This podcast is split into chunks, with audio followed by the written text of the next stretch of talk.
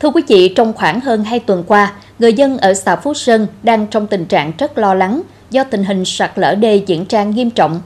Tính đến nay, toàn xã có 4 đoạn đê bị sạt lở, nặng nề nhất là đoạn đê ấp Lân Bắc và Lân Nam. Đoạn đê ấp Lân Bắc bị sạt khoảng 12 m chiều rộng, 70 m chiều dài và đoạn đê ấp Lân Nam bị sạt khoảng 6 m chiều rộng, 35 m chiều dài. Theo dự báo của chính quyền địa phương, nếu tình hình sạt lở đê tiếp tục xảy ra như hiện tại, sẽ ảnh hưởng nghiêm trọng đến sản xuất, sinh hoạt của người dân trong đê, với khoảng hơn 40 hecta đất sản xuất nông nghiệp, hơn 200 hộ dân chịu ảnh hưởng trực tiếp cùng hơn 1.200 nhân khẩu. Nguyên nhân sạt lở đê được cho là mưa lớn kéo dài trong thời gian qua, kết hợp với dòng chảy mạnh của các dòng sông bao quanh xã như sông Hàm Luông, sông Già Mơn. Ngoài ra, việc khai thác cát trái phép trên sông cũng là một trong những yếu tố gây ra sự xói mòn hai bên bờ sông.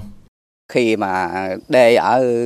cái đoạn ờ, Lăng Bắc ờ, sạt lở nó ảnh hưởng dân nhiều lắm ảnh hưởng cây cối qua kiển đồ quá nhiều luôn rất là mong ờ, các cấp giúp đỡ là dùm. Thì qua dân mình báo thì lần này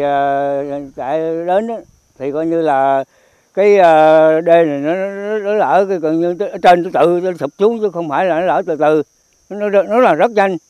Hiện nay, chính quyền địa phương đã có các biện pháp khẩn cấp để ứng phó với tình hình lỡ đê, cũng như củng cố lại các đoạn đê bị sạt lở bằng cọc tre và bao đất, di dời các hộ dân có nguy cơ bị lỡ đê, phối hợp các cơ quan chức năng để kiểm tra và xử lý các hoạt động khai thác cát trái phép, yêu cầu các hộ dân trong đê tuân thủ các quy định về an toàn đê điều. Địa phương cũng đã báo về chủ quyện cũng như là các ngành chức năng để hỗ trợ cái phần kinh phí để ờ, sớm thực hiện ờ, lăn đê vô để khắc phục cái hậu quả ờ, để cho bà con ờ, trên địa bàn xã an tâm sản xuất, địa phương cũng đã ờ, vận động dân thực hiện cái phương châm bốn tại chỗ để gia cố lại tạm thời, để tránh cái à, cái ảnh hưởng nghiêm trọng kiến nghị rằng các ngành chức năng thì sớm hỗ trợ kinh phí để chỗ chúng tôi cũng được để lăn cái đoạn đê này để cho người dân trên địa bàn cũng an tâm để sản xuất để chuẩn bị ứng phó với cái mùa nước sắp tới.